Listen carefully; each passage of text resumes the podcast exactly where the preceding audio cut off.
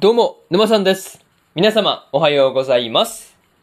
今回はですね、結城優奈は勇者である大満開の章の第2話の感想ですね。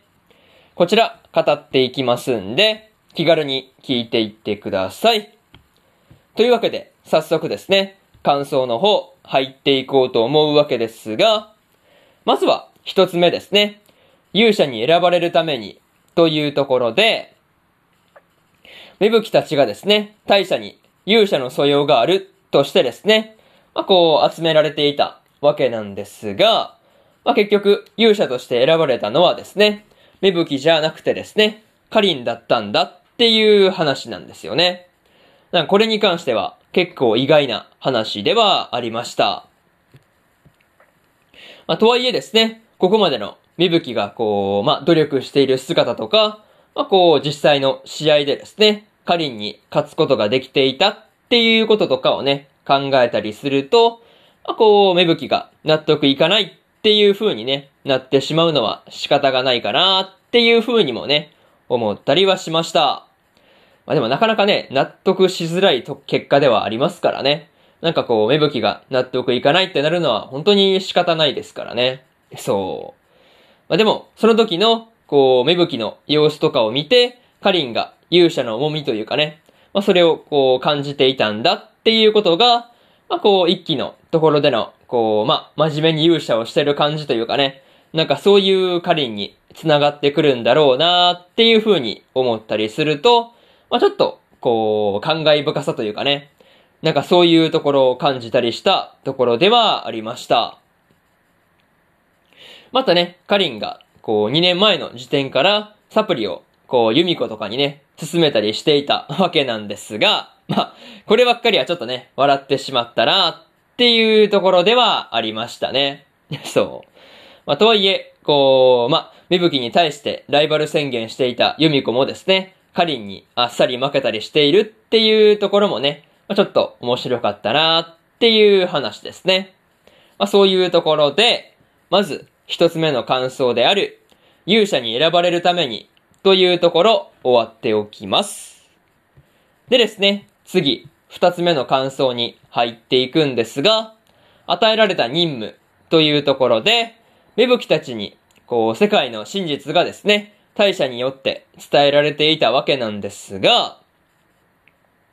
まあ、その後にですね、新しく与えられた任務っていうのがですね、外界の地質調査ですね。まあそういう風な調査がこう任されるっていう風には思ってなかったんで、まあ、結構びっくりしたところではありました。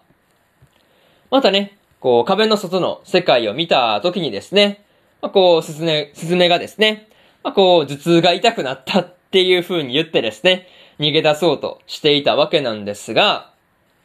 まあこう、まあ、なんていうかね、状況に関して、とにかくこう、ネガティブに捉えていく感じがですね、なかなか見ていて面白いところではありましたね。そう。見ていて結構面白かったんですが、まあね、実際にこう、まあ、なかなか、なんていうかね、キャラ濃いかったなっていうところがね、すごいこう、印象に残ってる部分ではありました。それとですね、芽吹がユミコとも再会していたわけなんですが、芽吹がですね、ユミコのことを覚えていないっていうところで、すでに面白かったんですが、まあ、その後のですね、まあ、アウトオブ眼中でめちゃめちゃ笑ってしまったなっていうところですね。そう。なかなか面白かったわけなんですが、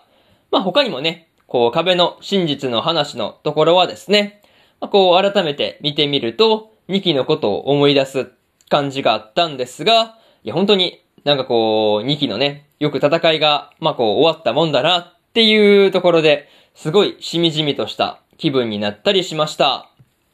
まあそういうところで、二つ目の感想である、与えられた任務というところ終わっておきます。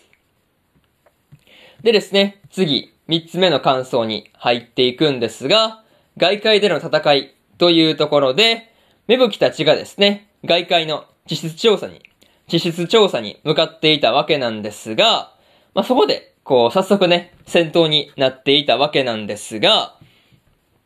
まあ、正直ね、無事に勝つことができたっていうので、まあ、何よりといったところでしたね。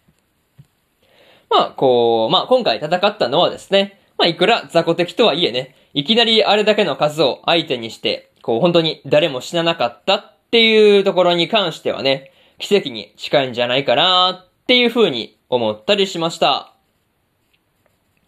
まあ、とはいえですね、戦いが終わった後に、芽吹が倒れた時はですね、まあ、結構焦ったりはしました。そう。いや、まさかのここで芽吹さん退場ですかっていう風なところで、結構焦ったりしますよね。そう。急にバタっていったからね。結構焦ったなっていうところがすごい、こう、心に残っているわけなんですが、まあ、そんな芽吹がですね、実際に指揮を取ったりしていたわけなんですが、まあ、少しずつね、みんながこう、恐怖を克服してというか、まあ、それによって練習通りにね、連携攻撃を取っているっていうところは、まあ、短期間での、まあ、こう、成長というかね、なんかそういうところが感じられていいなーっていう風に感じました。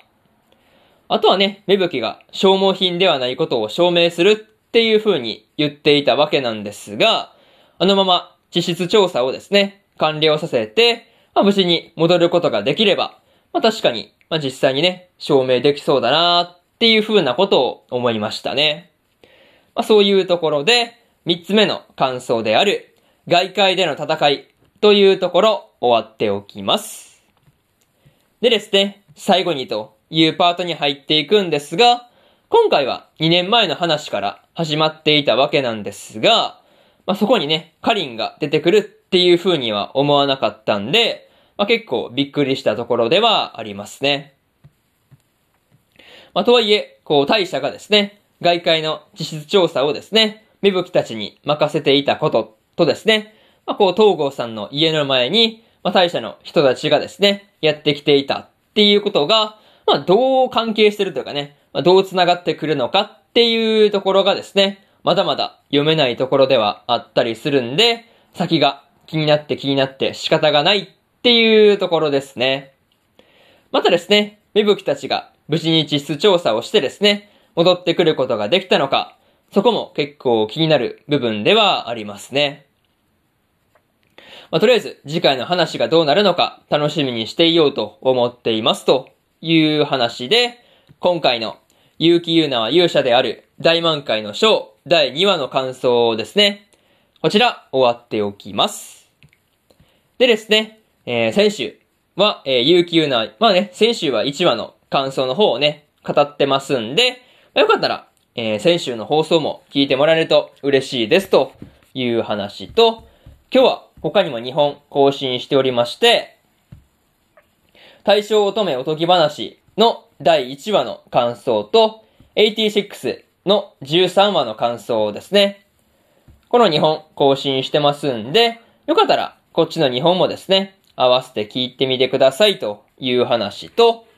明日はですね、月とライカとノスフェラトゥの1話の感想と、海賊王女の2話の感想、そしてですね、ワッチャプリマジの2話の感想をですね。この3本更新してますんで、よかったらこっちの3本もですね、合わせて聞いてみてください。まあ、3本もね、聞きに来てみてくださいという話ですね。まあ、そういうところで、本日2本目のラジオの方終わっておきます。以上、沼さんでした。それでは次回の放送でお会いしましょう。それじゃあまたねバイバイ